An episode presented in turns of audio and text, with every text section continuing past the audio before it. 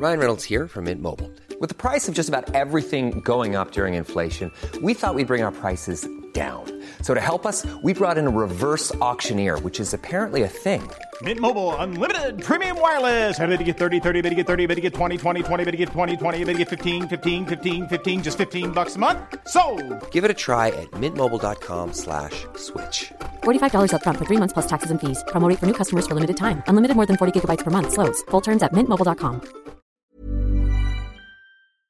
You don't think that it's time that somebody cared enough to have a dream?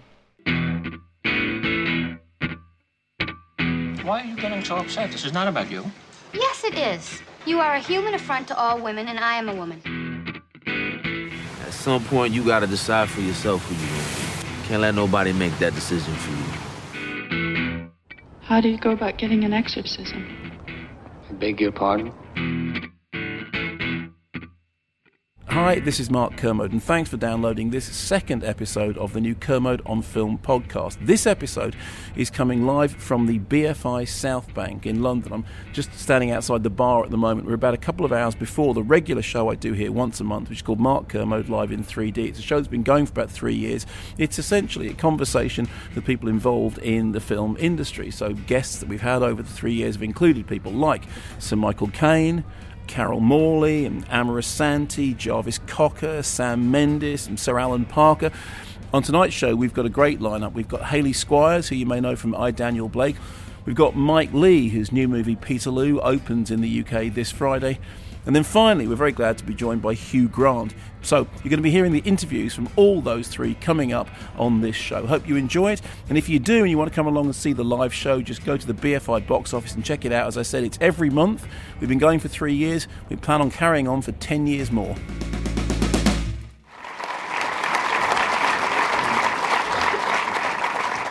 Hello, everybody. Fabulous to see you all here. We've got an absolutely packed show tonight, and uh, I'm going to sort of race through the early stuff because I want to get onto the guests. Some of you will know some of them already. However, I'm going to pretend to keep everybody in suspense by not saying anybody's names in advance. Um, we usually start by doing a couple of questions from the audience that people have tweeted in advance. I want to rush straight into these. Is uh, Jane, uh, is that you, darling? Is she here? Yeah, Jane. Go ahead, because I believe me, I struggled. I struggled with getting this in the right order. Your question was Uh, how do you rank the four Star is Born? How do you rank the four Star is Born movies? And I, I, I warn you, there is a correct answer to this. And in true Nick Hornby fashion, I have tied myself up in knots about it, okay? So here is the definitive from fourth to first, okay? I hate to do this. At number four, the Wellman, okay? And I know, I know there are great reasons for the Wellman, but the thing is, it doesn't have songs in it. It's just, you know, it's great. It's the original, fine, brilliant, sets everything in motion, blah, blah, blah, blah. But of all of them, is probably the least entertaining, although historically very, very important. At number three, and I know this is going to ruffle some feathers, the Babs. Because, no, I'm, yeah, because, because it's not meant to be Kris Kristofferson. It's meant to be Elvis. You know, don't do that face. No, I haven't been saying this for years. Oh, he's coming up with that. Yeah, it should. It should have been Elvis. It actually ended up being Kris Kristofferson because Colonel Tom Parker, who was neither a colonel nor a Tom Parker, prevented Elvis from doing it because it wasn't his idea. Barbra Streisand wanted Elvis to do it, and actually, she would have been, I, I think her choice was fabulous. Number two, the new, the Bradley Cooper, the Lady Gaga, because I thought it was great. I thought it was really fabulous, and I really enjoyed it, and I was amazed by the onstage sequences, and I really did believe that Bradley Cooper was a superstar, and I really did believe that Lady Gaga wasn't a superstar, which was a really major achievement at the beginning. But the best of all of them is still the uh, the Judy version. It's the one that holds up the most. It doesn't matter which version you see it in. It's the, it's it's heartbreaking and it's brilliant. I just have to ask Linda, my wife, are you here? Did I get it right? I did. Thank you very much. Okay. It's always worrying. Okay, is Tori Doki here? Hello. Hello, Tori.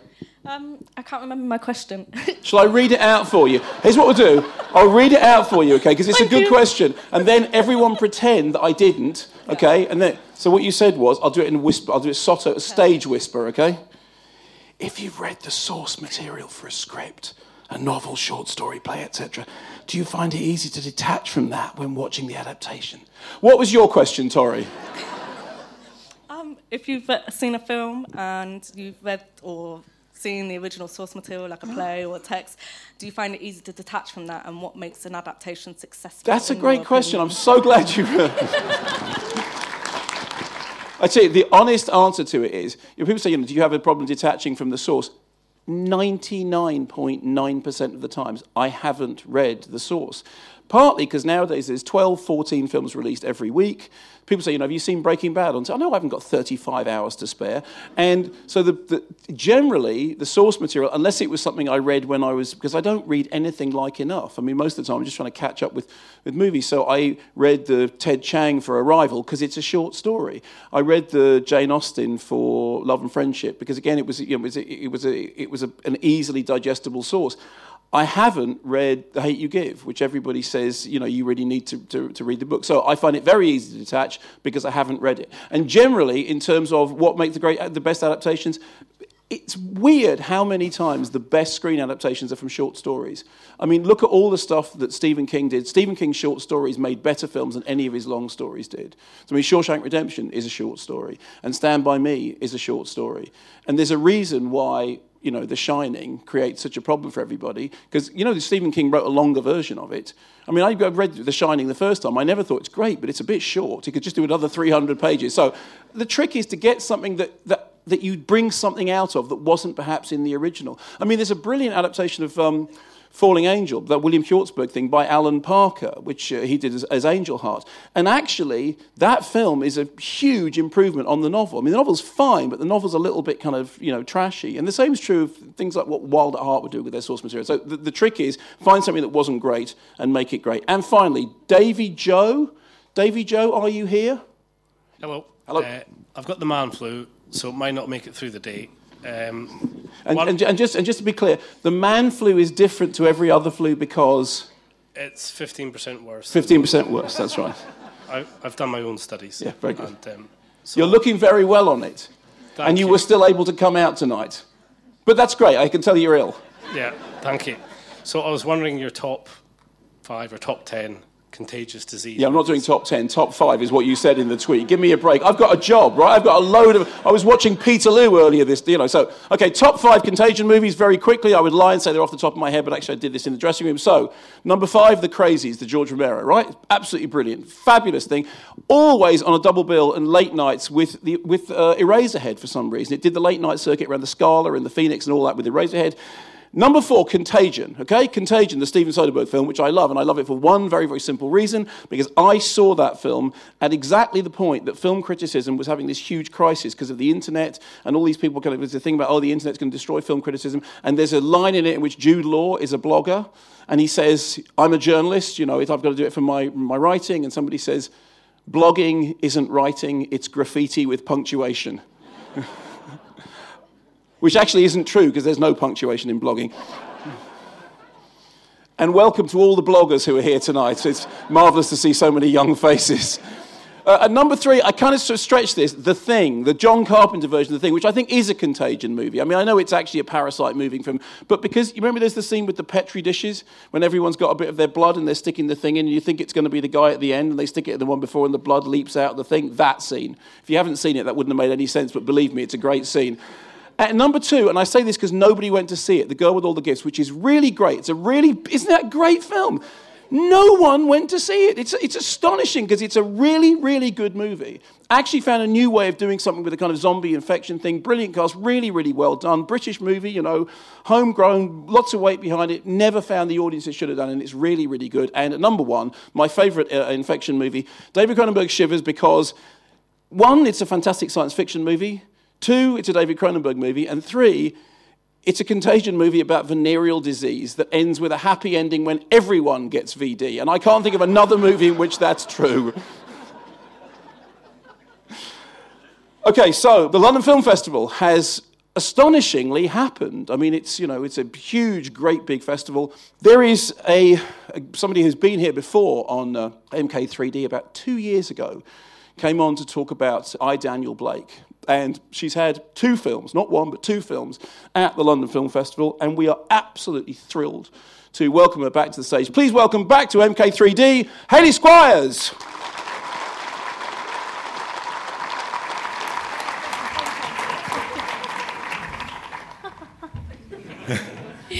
So, okay.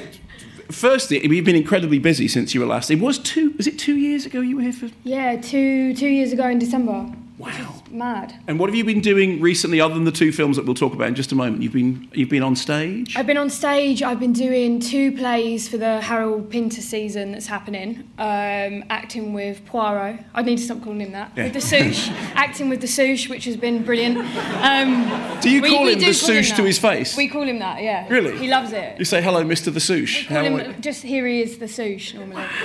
Yeah. And is he really cool in real life? He's the nicest man in the world. Oh. He's the nicest, kindest, funniest man in the world. The first day of rehearsals, he just finished a play in Bath that's actually transferring to the West End. He's um, doing a Arthur Miller play. And he came in, and he's 72. Um, there was myself, John Macmillan, and Russell Tovey, all very nervous. And he came in and was just so excited. And he was talking about what costumes he was going to wear and ideas for dressing gowns, and it was just like a kid. It was good. And uh, you've been writing. Can you have. can, you- can you allowed to tell us about what you're writing? Can you maybe hint, gesture towards yeah, the, I the can. postal district? I'm? I'm, I've just finished uh, the first draft of my first ever screenplay.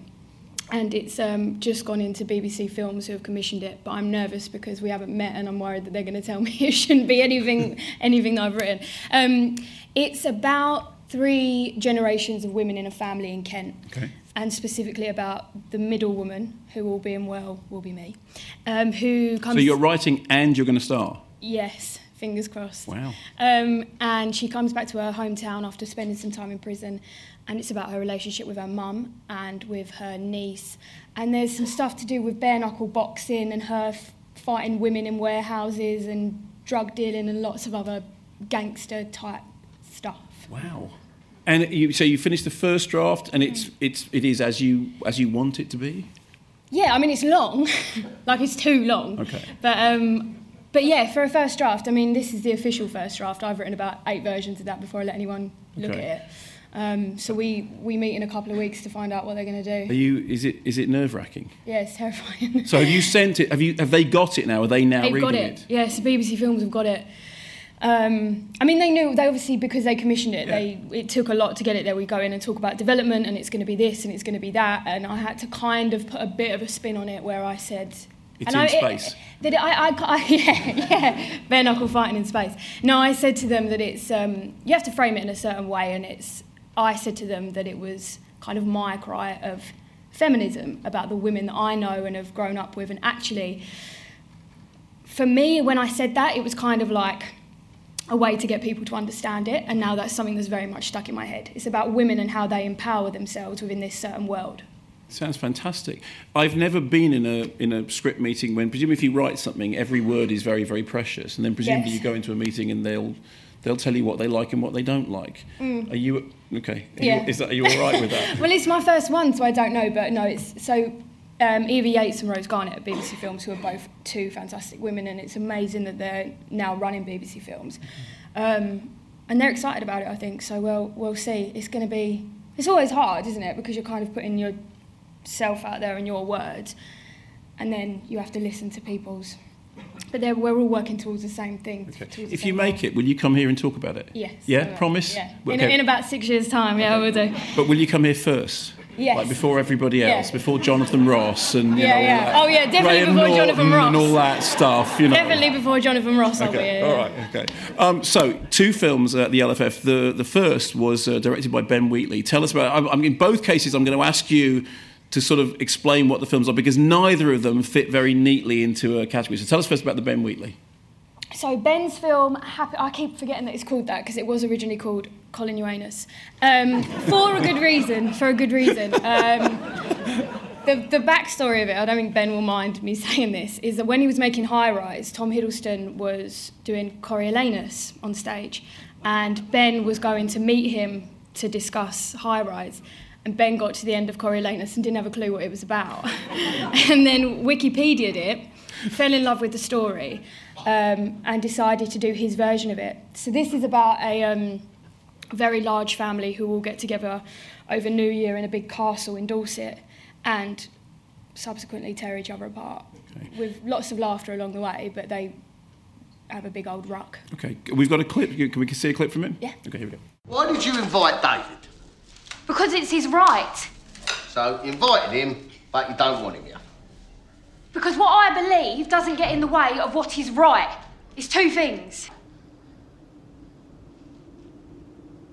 Well, it was nice chatting. Better get back in. Do you want me to call someone? You're the one who loves the sound of his own voice. You don't understand that criticism isn't action. Action is action.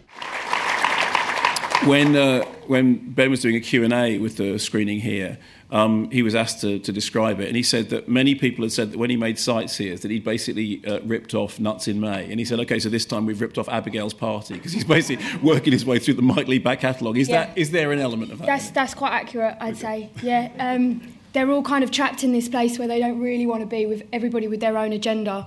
Um, Neil Maskell plays my brother, and Sam Riley is our other brother, and he's the kind of black sheep of the family who hasn't been around for five years. And I've kind of thrown a grenade in there and decided to invite him along to this party.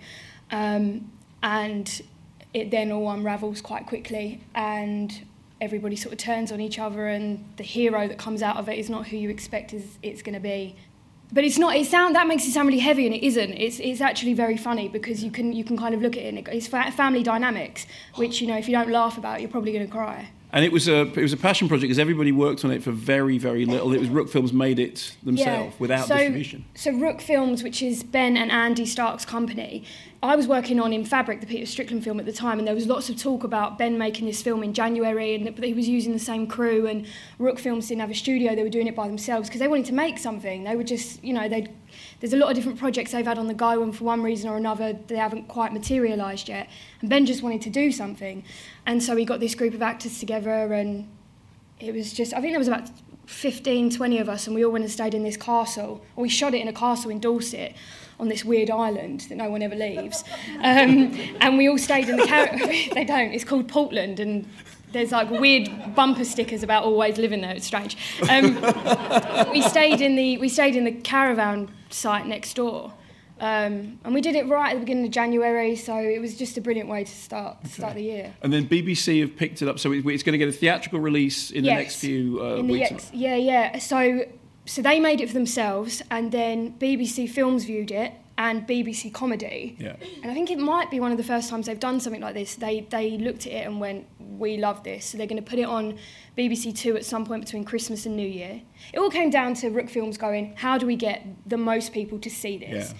When it comes to independent film, dis- distribution is a huge can be a huge problem, and so this is the best way of doing that, getting it to the widest audience. So it will go on to BBC Two, and then they're going to keep it on iPlayer for a year. And next month, Ben is doing a tour, a Q and A tour with it, and there you can, if you look on social media, you'll be able to find the dates for it. Great. Now, you mentioned that this came together whilst you were doing the Peter Strickland film, which is the other film that you had at the LFF. I mean, I'm a huge Peter Strickland fan. I remember seeing Berberian Sound Studio and being completely knocked out, but I absolutely love Katalin Varga. Tell us about the Peter Strickland film, because again, it's not something I think I can adequately say, oh, well, it's, it's a horror thriller about a Mm. possessed dress. That's quite good, actually. Oh, is it? Okay, yeah, yeah, yeah. it's quite good. Um, no, it's really hard, isn't it? I want, I described it as a story about a haunted dress set in Reading. But we, we that's what it is. We, we shot it in Croydon, but um, uh, oh god, how you said to me before, didn't you? Make sure you know what it is because it's very hard to describe. So it's a story about this red haunted dress that is being sold in an old kind of are you being served style department store where these mad people who kind of look like vampires but aren't you don't really know what their deal is in terms of where they come from. Are they human? Are they not? Um, and this dress is sold to different people. It's passed along to different people. To begin with it's marianne jean baptiste and then it gets passed on to myself and leo bill. Um, and it basically destroys people's lives Okay, so it's a horror thriller about a killer dress. Yes. Yeah, yeah, fine, very Yes. good. With Shall we some s- laughs thrown in. Very good. Shall we see a clip? Yeah. I had a sleeping dream I was a size 36. And I went out with my friends to Zinzan's to celebrate, but it wasn't Zinzan's. It was here. That was where it was. It was in this room and in this catalogue. Every image was of me in this slip, getting skinnier and skinnier, but the measurements written next to me were getting bigger and bigger. I rang the staff bell for assistance. Two ladies came to my aid and told me to put my head between my knees whilst they tried to correct the catalogue. What's it like when you read? Because I, can't imagine reading that on the page because so much of what Peter Strickland does is, is in camera. What's it like when you read the script? When I read the script, I was doing a play at the time, and I, I read the script came through to me and was asked to do a tape for it, which I ended up not doing. I just had a conversation with Peter for about an hour because I had to. I sort of went, I can't really, I don't really know how to play this. Having read the script and everything that's on the page, it's very. It's not a case of there's no sort of improvisation around it at all. It's very, very strict what's on there. Um, but reading it and then seeing the film, it's Peter Strickland. It's his eye. He's got like a. There's a level of detail in the world, and he's like he's the only person who can really see it fully. Yeah. Even Ari Wegner, who who was the DOP on it, who's fantastic. She's absolutely brilliant. Who did amazing work on it. It was like we as much as we could all do our work, he was the only one that was ever going to see that world as it then mm. became. So there's some nuts things that happen in this that I was reading in the script going, I don't know what this is going to look like or really what this means. And he's managed to make it mean something and put it into a context and make it move you. And did you did you do it because it's him? You we were a fan yeah. of his previous work. Well, I rang my dad and said Peter Strickland wants to talk to me. and He said whatever he wants you to do, just do it. um, so yes, I was, and then I, I had a conversation with him, and um, a Skype conversation with him for about an hour, and we were talking about where his ideas, this idea came from, and his idea about the character having body dysmorphia, and a lot of it's about him and women and how he understands the women that he's known in his life. Yeah. And I just love the way that he understands them and the kind of humour in it, but also the darkness in it. So this opens in March. Colin Burstead we can see in the next month or so in cinemas and then on uh, BBC uh, over Christmas. And your script, does it have a name? Yes, it does. It's called Gentle in the Bones. So Gentle in the Bones we will hopefully see in the next year, something like that, 18 months? Yeah, let's all cross our fingers. Fine, okay. And when it happens, you come here first. You don't speak to any of the other famous yeah, people. Absolutely. Fabulous. Ladies and gentlemen, Hayley Squires, thank, thank you so much. Thank, thank you.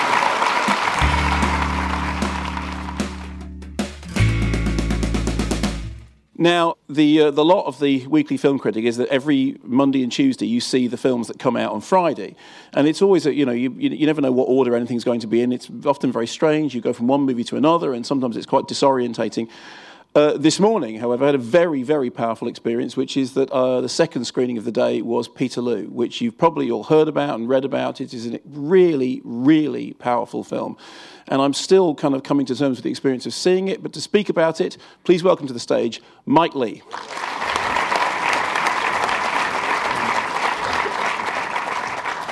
Another fine mess you've got me in.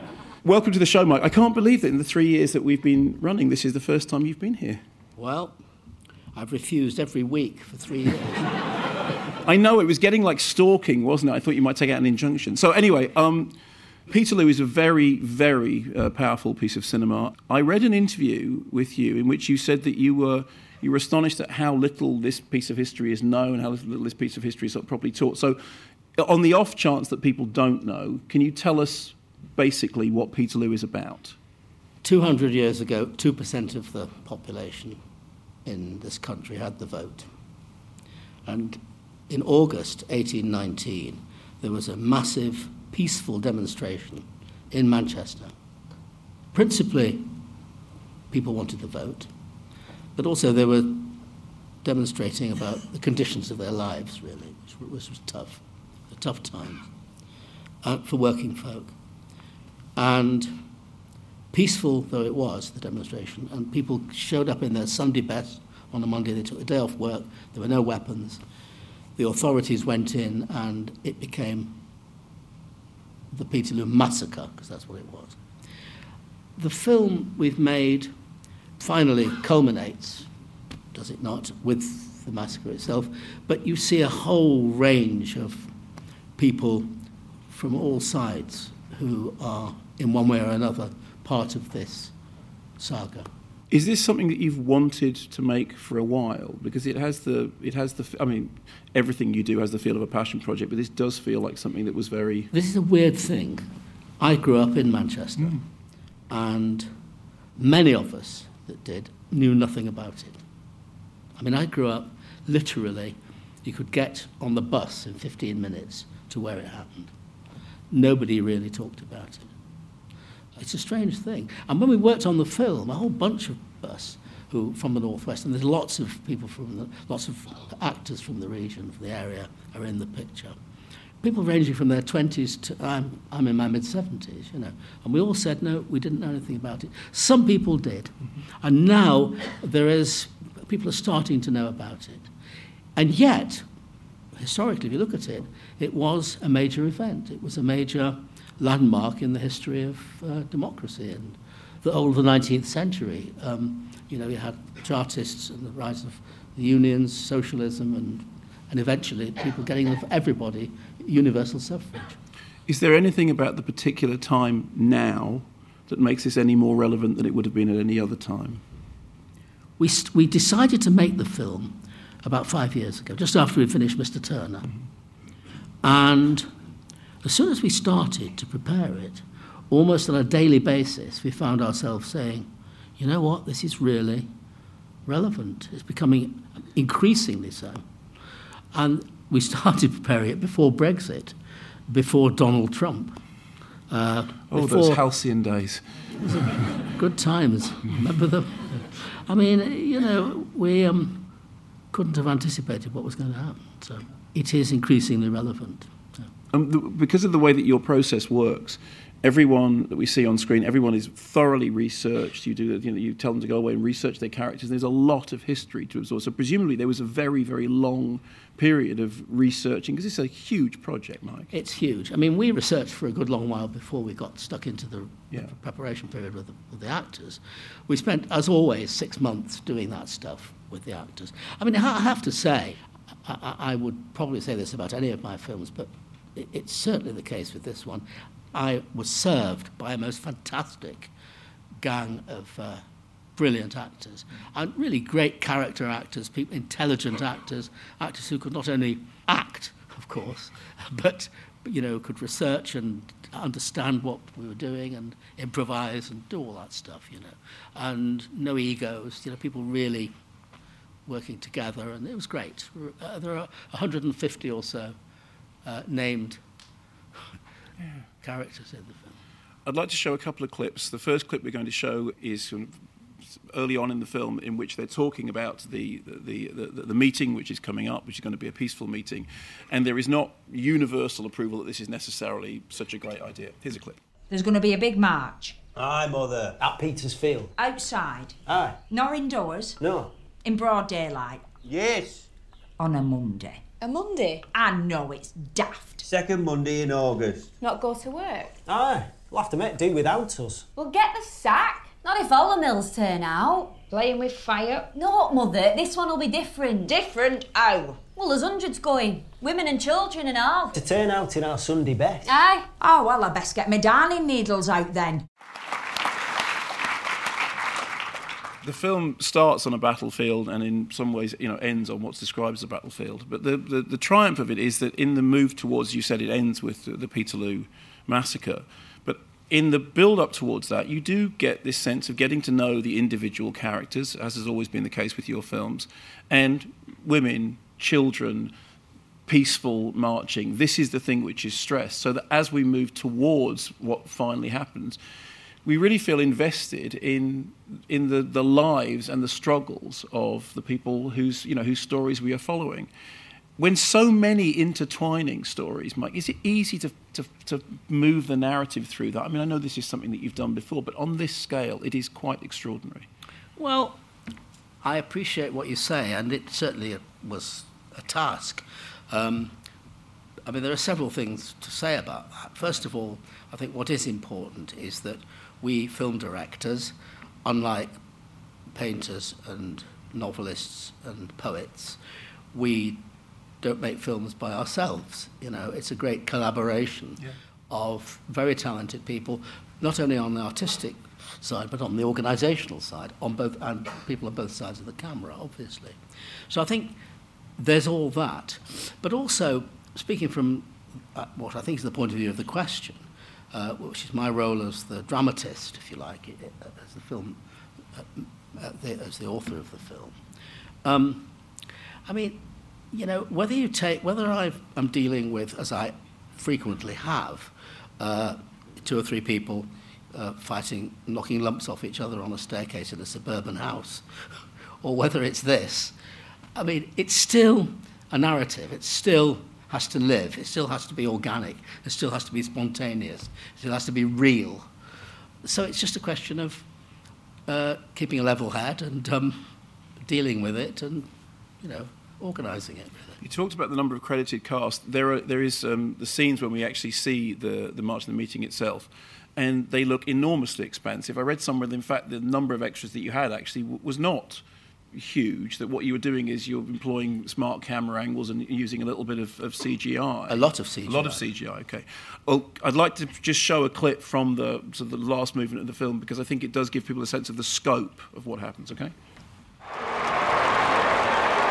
White hat. There, look. Help it, Look, Caesar. Caesar himself. And the women. Get him down. Just go.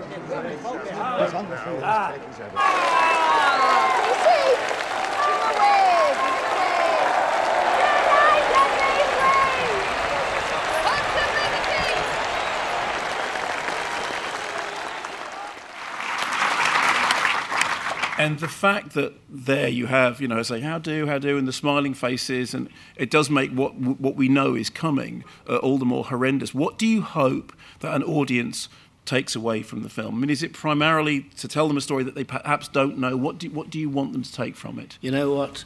You know this very well. I've never made a film where I say to the audience, think this. You know? Um, I always leave you to take away stuff to ponder, argue about, meditate about, reflect on, um, consider, well, maybe that should have happened, or this might have happened, or why did that happen, or all kinds of stuff. And in the end, although, of course, this film is, in the most obvious sense, the most overtly political film that I've made. That's to say, it deals with politics, yeah. but it's not the only time that's happened um, in my films. This film is no exception in the sense of it is not for me to say, finally, it's about this. I leave you, as you know, and when folks see it, they will know, that I leave you in a very emotional place. Uh, you, you, you sympathize, there are things to be angry about, there are things to remember and reflect about, etc. And certainly, since no audience can possibly decode and process a film other than in terms of how we are in our own lives now, uh, that is what can and must and is the only thing that can happen when you watch the film. I want to ask you finally an aesthetic question. I was very struck watching the film, which it does have these very expansive scenes, but there are there are scenes of families and friends indoors, and and I was looking at certain compositions, and I thought that's very painterly, and I was thinking of Vermeer, and I was very, very struck by the cinematography. Of course, you know, you're a brilliant cinematographer. And I was thinking that Tim Spall came on the, the show some time ago after he'd done Mr. Turner. And I want to ask you whether or not working on Mr. Turner affected your, your, your eye. Um, it's a more complicated matter than that, really. I mean, Dick Pope, the cinematographer, and I have been working together. Uh, uh, he's shot everything I've done since Life is Sweet in 1990 um, we're obviously on the same wavelength. We,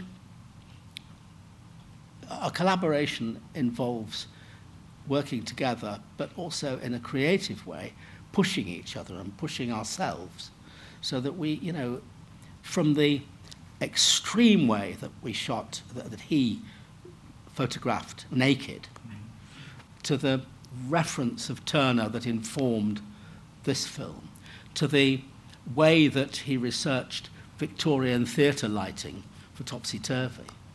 All of those things are cumulative.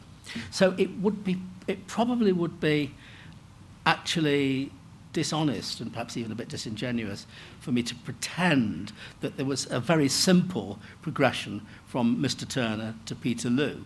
Obviously, in both cases, we're dealing with the early 19th century. One of the things that isn't quite what you're talking about, but nonetheless informed some decisions about uh, what you see visually in Peterloo, are the caricatures of Rowlandson and Gillray and Cruikshank. Particularly when you see um, the scenes of the Prince Regent and his mistress and things. It's very much that's going on as well. But in the end, it's all about looking at this, certainly the stuff you mainly think about. It's all about the look of the place and the, the, the grit and grime of the world that we're depicting. You know. You know, my, I've interviewed you several times over.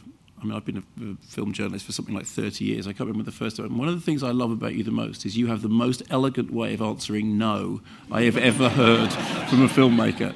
Well, now, actually, I want to talk about that. Um, listen, uh, congratulations on the new film. It opens on Friday, and I think it's a, it's, a, it's a wide release, yes, so people will be able to see it around the country. I wish you every success with it. I fully expect it to turn up in the forthcoming awards season. I know that awards are. I'll believe it when I see it. Okay. Thank you for coming on the show. Ladies and gentlemen, Mike Leigh. Thank you. Thank you, Mike.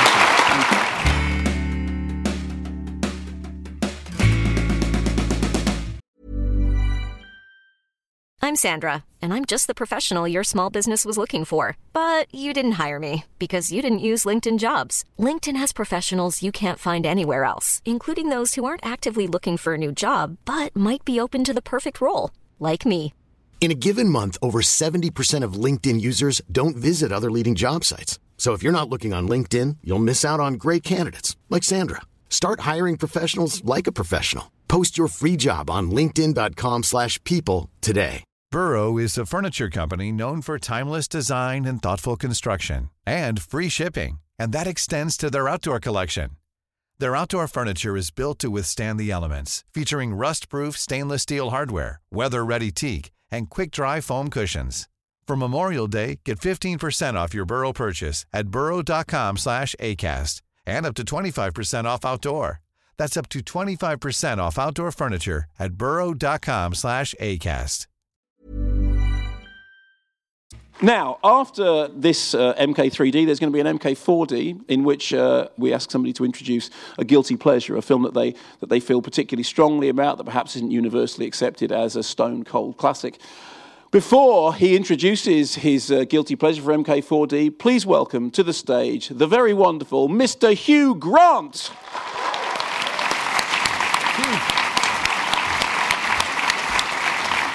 How are you? Yes. Hugh.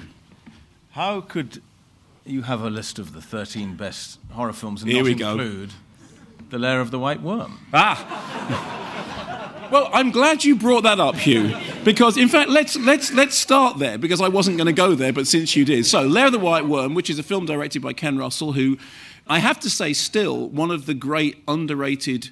British geniuses, because despite the fact that Ken Russell was at one point, I think, the only British director ever to have three uh, films playing simultaneously in the in the West End, that he made, uh, you know, Women in Love and The Devils, which is the great desecrated work of British cinema, and yet isn't recognised on the same. Sorry, I'm going to stop going on about this, but the man's a genius. You worked with him. What was it like? Well, I loved him, uh, and he was very fu- genuinely funny. Uh, it was a very strange experience because uh, this horror film script arrived, and he wanted me to be in it, and uh, we all took it very oh, horror film, horror film, right? And then there was a, a read through the night before we started shooting, or the, the day before. And as we read it, the cast couldn't keep a straight face. and uh, I saw him looking slightly uneasy, partly because his wife had written it, uh, or adapted it from the Bram Stoker thing. And, and he shot it, therefore, as a semi comedy. I think. Well, I assume it was a semi comedy. We never really knew. But he was lovely. He was, he, was, he was fantastic in the mornings, and then in the afternoons, in those days, he had a good lunch. Had a good lunch. He had a very good lunch. and uh, his directing technique in the afternoon was not classic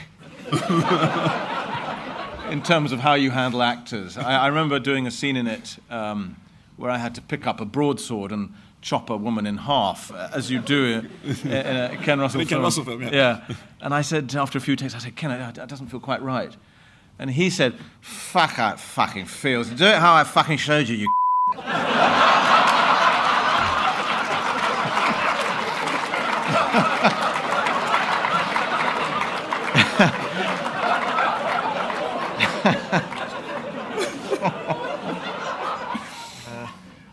But you had a it was a pleasant experience, and you have fond memories of the finished film. Obviously, the finished film is nuts. It's not. People, people who smoke a lot of pot love it. but it was very sad. I remember the opening night and thinking, funny, no one's invited me to a premiere, and it's because there wasn't one. It was shown, I think, in one cinema pretty much in the Haymarket. And uh, I went with some friends, and the whole cinema was completely empty except for a little group in the far corner, which was Amanda Donohoe and her friends. so uh, so uh, it was a bit sad. Now, uh, Hugh, one of the reasons that you're here, other than to talk about your guilty pleasure, which we will get to, is that there is there is what I think is officially referred to as awards buzz at the moment around Very English Scandal, which of course played on the, the BBC and is now available through you know Amazon and streaming services, and it's an extraordinary performance. And I was weirdly enough, I was in BAFTA when they did the preview of it, and I didn't I didn't know this is the this is this uh, you probably won't remember this. I do. You were sitting sadly at a table. I was sitting working. I just what I looked like when I was when I was working. I remember who's that thinking, who's that man with no friends? Oh. Yeah, can I, can I Kermode. I'd like to say what actually happened, Hugh, was that I was working very intently, and suddenly all these really starry people start turning up. You know, Stephen Frears and everyone's there, and then somebody said a thing, and of course it was that they, they were doing the screening of the, of the whole thing. And then you came up to my table, and I was so starstruck. And you went, you said, Mark, how are you? And I thought, God, Hugh Grant knows who I am. And then you said, Are you here for my thing? And I said, No, I'm here for Simon Mayo's book launch. And I thought, Yeah, it was hurtful. Um, So um, I, I, imagine that every, I imagine that most people have seen it, but for those who haven't, I mean, I'm old enough to remember the, the scandal the first time around. For those who haven't, give us the, the quick background to the scandal. Well, it was uh, it was Jeremy Thorpe was the leader of the Liberal Party in the 70s and um, a great member of the establishment, old Etonian, ex Oxford, very well connected, beautifully dressed, debonair, charming uh, and charismatic and led the Liberals to their sort of greatest uh, electoral successes that they've ever had, actually. Um, but meanwhile, uh, harboured the secret, which was that he was gay despite being married, and he'd had an affair back in the 60s, and with a man who sort of hounded him for the next 20 years, and it, to the point where Thorpe appears to have put out a hit on him, um, a very amateurish hit that went very badly wrong, and they got the dog, not the man. Um, it's, it's still astonishing to think this really did happen in the relatively recent past. Yes. Yes. I, I don't know how many hits are taken out nowadays in the House of Commons. but I, having spent six years uh, sort of doing hacked off stuff yeah. and spending a lot of time in the House of Commons, talking to a lot of MPs, I, I was always struck by the similarity of the type of person who goes into politics and show business. And, you know, the person who called politics show business for the ugly, I think was right. Uh, because there's this extraordinary look at me narcissism going on. And that was a key to Jeremy Thorpe. It was, you know, look at me, look at me, look at me, and don't you dare try and ruin my career, Norman Scott, because if you do, I'll kill you. Could you give us a thumbnail of how you got into the character of Jeremy Thorpe? Because I was really, really struck. As I said, I, I remember seeing this on the news when I, you know, when it, when it first happened, and obviously, I've, I, I think I've seen all of your films, Hugh, and I was really struck by how much you'd managed to capture. I mean, was the gait or the poise? Because you don't actually look in real life very much like Jeremy Thorpe, but on screen you do absolutely embody, as I remember that character being on the news. Uh, well, I had a very good makeup guy uh, who I actually rather queenly said, I shan't do this film without him. Uh, because he, he is very good at, at, at uh, sort of finding just a few things that you know, change you quite dramatically and lean towards the character without it becoming a load of prosthetic nonsense. So, in the case of Jeremy Thorpe, what would, the, what would a few of those things be? Hair, uh, which uh, he shaved this front bit off, um, which made me, I'm told, unshaggable for six months. Um, and uh, amazing, just that difference. Um, my children cried when I saw them, and yeah, and I, I, lost a lot of weight. I went herring around Richmond Park on a bicycle for months, and uh, things like that, and brown contact lenses. But then I did, you know, he's there on YouTube, and uh, I found quite early on that I could do a sort of imitation of him, and then I thought. I can't just do an imitation. You know, Ben Whishaw's in this; he'll be doing proper acting. I, I gotta- so I did do a lot of digging as well into you know books, and I, I met lots of people who knew him and tried to piece him together uh, in the way that you are meant to, in a sort of Stanislavski kind of way. Okay. Yeah.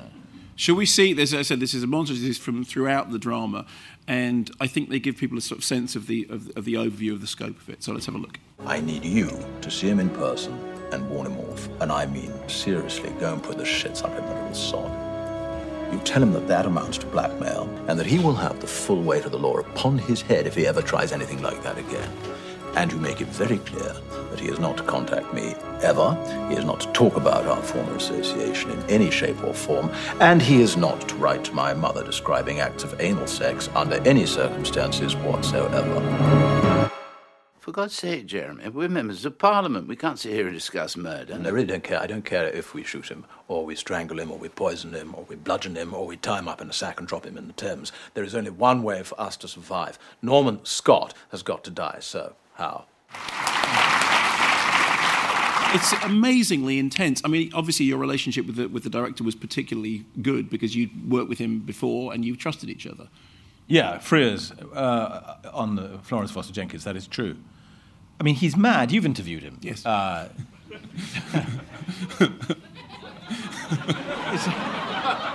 it suits me. It suits me very well because he doesn't speak, uh, he, and I thought he would when I when I accepted Florence Foster Jenkins. I thought, Christ, Stephen Frears, you know, he wins all these prizes. He's sort of arty, and there'll be a lot of talk about character and motivation and all these things, which I'm not really accustomed to doing, just romantic comedies, and um, so. I thought of about 20 or 30 really intelligent questions about the script, and I went to meet him for a cup of tea somewhere, and I started with question one. I said, But you know, this moment here, do you think. Do you think that's a real sign of love, or is he just maybe he's just using her? What do you think? I don't know, no idea. I'm just the director. All right, well, question two, and that's how that's how it went. He he has never expressed an opinion. Um, and I, I call him openly to his face an idiot savant.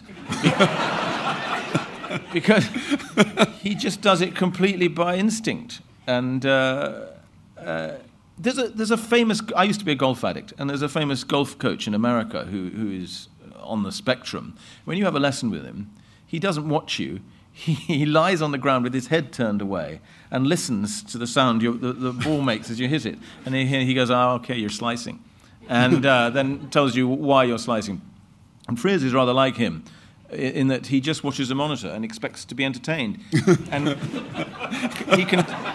Something will tell him if there's something wrong, but he, he, he won't. Be, he'll just do it again, do it again, do it again, and um, and eventually you sort it out for yourself. Uh, but it's just a perfect sense of, of false beats and. Uh, it- it's instinct, yeah. I think he's brilliant on choosing material. Yeah. And I think he's brilliant at ch- choosing his crew. And I, I think he's rather good at casting.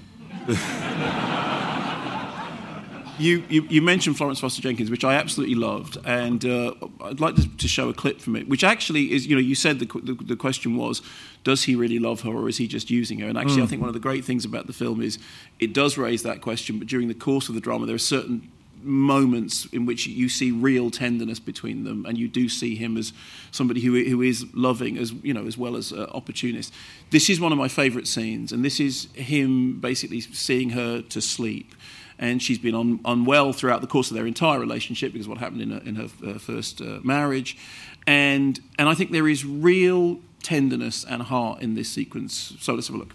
Now, my bunny, you must sleep. I don't want this day to end. I know, I know. Shut your eyes. Only if you recite for me. Very well.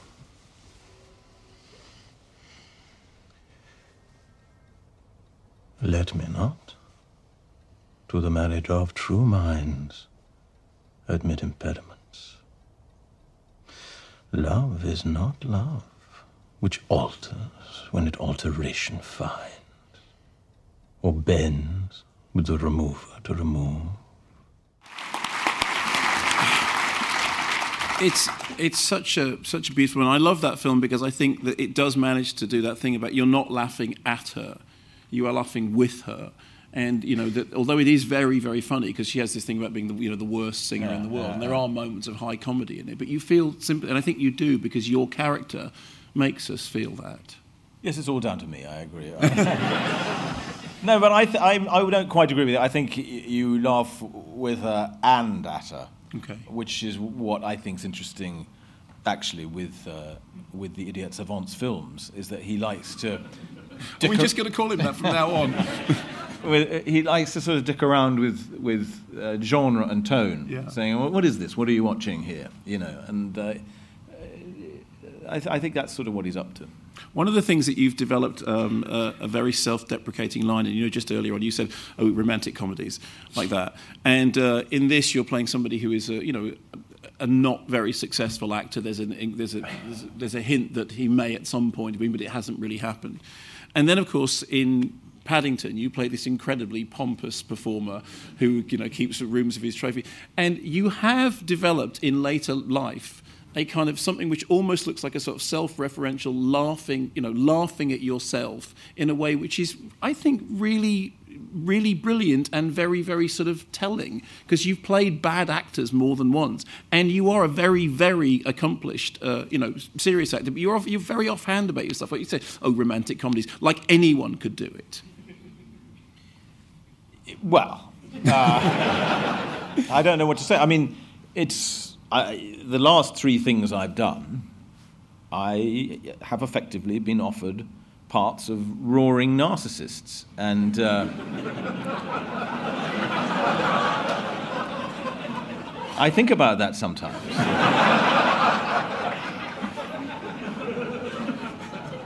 to have been offered one might be considered a misfortune.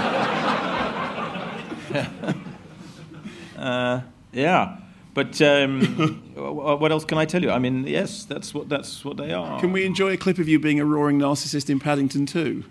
Yeah. Okay. Prison is no laughing matter, and I should know. I spent three years in Les Miserables. Mr. Buchanan, you live on the same street as the defendant. I do. And you were an eyewitness to the events that night. Indeed, I was. I was up late when I became aware of a hullabaloo in the street below. I went to my awards room, which is a large room overlooking the newspaper kiosk, and I saw young Paddington riding a rather disreputable looking hound. Do you want to explain the tweet that you did recently at the football match with the person holding up the sign? I think you should say this because I don't want to say it. I'm not a natural tweeter, uh, I, I, but I was, I was sort of forced onto it by my hacked off friends. I never ever tweet about show business or my career or anything like that. Uh, yuck. But I happened to see, just as, uh, just as um, the Thorpe film was, was coming out on Amazon in America, I saw uh, a tweet of some people at the World Cup, uh, some Aussie fans holding up a sign saying "fuck Paddington," and uh, so I, I put that picture on Twitter, and underneath I said I did. Um, a very English scandal opens on Amazon on Friday. Uh,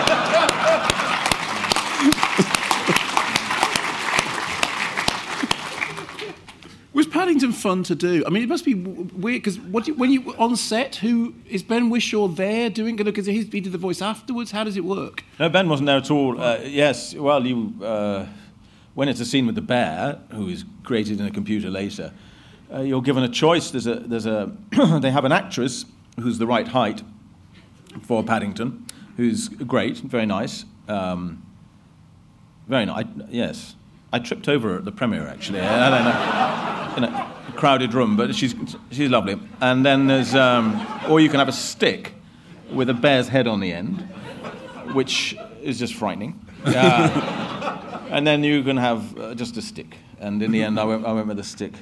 Um, And it's easy to work with that. I've I've known people who are harder to work with. For sure. So, um, on a serious note, uh, there is there is a lot of uh, awards talk now about the, the Thorpe performance Does it matter? Do you care? Um, well, I mean, I read Golden Globes being bandied about. I, I don't know because I, don't really know. I don't I don't I don't know how that stuff works very well. Uh, but clearly, being a narcissist, any praise, mm, you know, is just heaven. Is that is it genuinely you? would you it's just nice because if you get a nomination, it's lovely, and if you win, if you win, Traditionally, I've enjoyed in my acting career the parts of the job you're not supposed to enjoy. You're, you're supposed to enjoy the work. I've always hated that. Um, I like the money and the praise.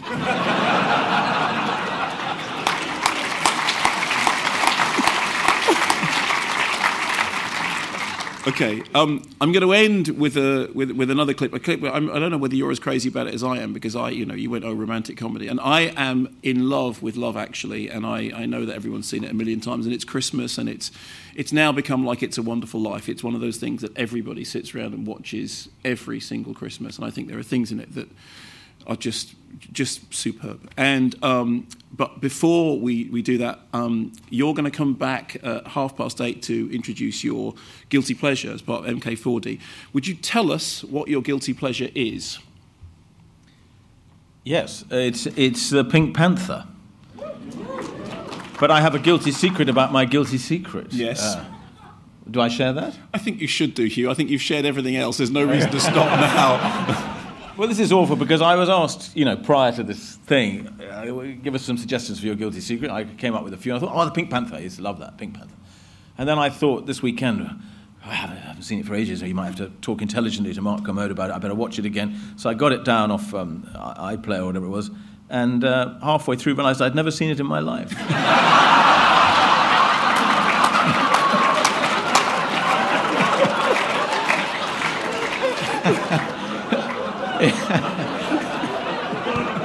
I,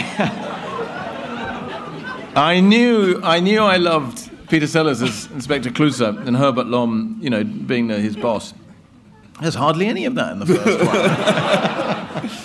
Well, look, we shall talk at Yeah, length about, about about the entire Clouseau Okay. thing. You know, can can you? I'm sure you can do this. Can you get from Inspector Clouseau to The Exorcist in one move? No, of course not. No. Uh, Second, the, the best uh, Inspector Clouseau film, Shot in the Dark, was written by William Peter Blatty, who wrote The Exorcist. Don't be silly. That's true. There we go. So, um, so Hugh will be back to speak intelligently and lucidly about a film of which he has seen half uh, at, at half past uh, eight. I want to end, Hugh, with uh, a, a, a speech of yours from Love Actually, um, and I, you know, I know that critics can be sniffy about this. And say, oh, you know, it's it's cheesy and blah blah blah blah. This is a speech which, when it turns up in the film, you're playing the, the, the, the Prime Minister. The Prime Minister, frankly, I think we all wished we had. And this is a particularly uh, lovely subplot, which I think is even more relevant today than it was then, in which he's had a fractious meeting with the American president, who is a boorish, groping creep. And there is this moment when suddenly there's a there's a sort of there's a there's a public uh, uh, press conference, and our prime minister stands up to the boorish groping creep. And I remember the first time I saw it, mm, I, you know, I, I swelled, and I watch it again now, and I feel exactly the same way. So just before we show this. Because you know, you showed it to in- Swelled? Yes, swelled. No, not. Sw-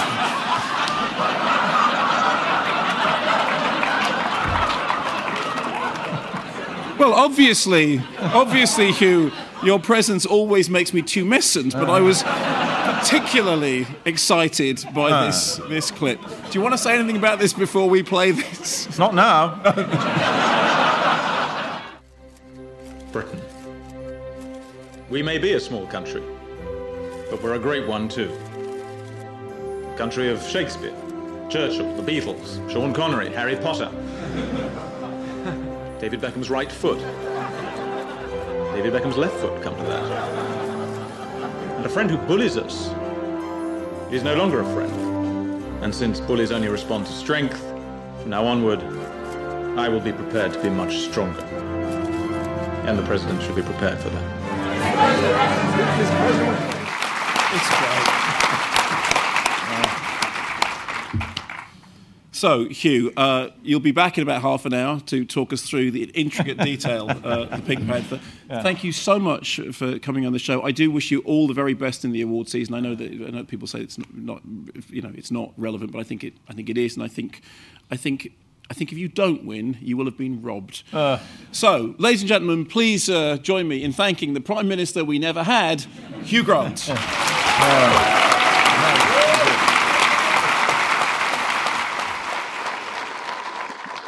I get very welled up by that because um, uh, I've told this story a million times, but um, when, my wife Linda had to go off to a conference in America, and she went without uh, m- me and our kids, and uh, it was she was away and, and was sort of bereft. And she had the plane flight was eight hours long, and so she just watched Love Actually over and over and over again for eight hours. And by the time she came back, it was the favourite film in our household forever. So, anyway, that's it uh, for uh, this show. Please join me in thanking firstly Nick, who's been doing all the visuals. Uh, Hedda, who has produced the show as she has done for three years. The BFI for having us. Hayley, whose films are out just before Christmas on BBC Two, and then in March, and then within the next two years' time when you're going to come up here before you go and talk to Jonathan Ross and everyone else. Mike Leigh, Peterloo opens on Friday. And Hugh Grant will be back in half an hour. Thank you very much. See you soon. Well, there we go. That's just a flavour of the Mark Kermode live in 3D shows that, as I said, we've been doing here at the BFI South Bank every month for about three years now. Hope you've enjoyed listening to this podcast. If you want to get in touch, the easiest way is to go to Twitter. My Twitter handle is at Kermode Movie and just mark your question or your comment or whatever it is, hashtag Kermode on film or hashtag KOF. Thank you for downloading. Please download the next one. And like I said, get in touch and tell us what you think we should be doing here on Kermode on Film. You've had a nice time, haven't you? Now I'm going to kiss you. Want flexibility? Take yoga. Want flexibility with your health insurance? Check out United Healthcare Insurance Plans. Underwritten by Golden Rule Insurance Company, they offer flexible, budget friendly medical, dental, and vision coverage that may be right for you. More at uh1.com.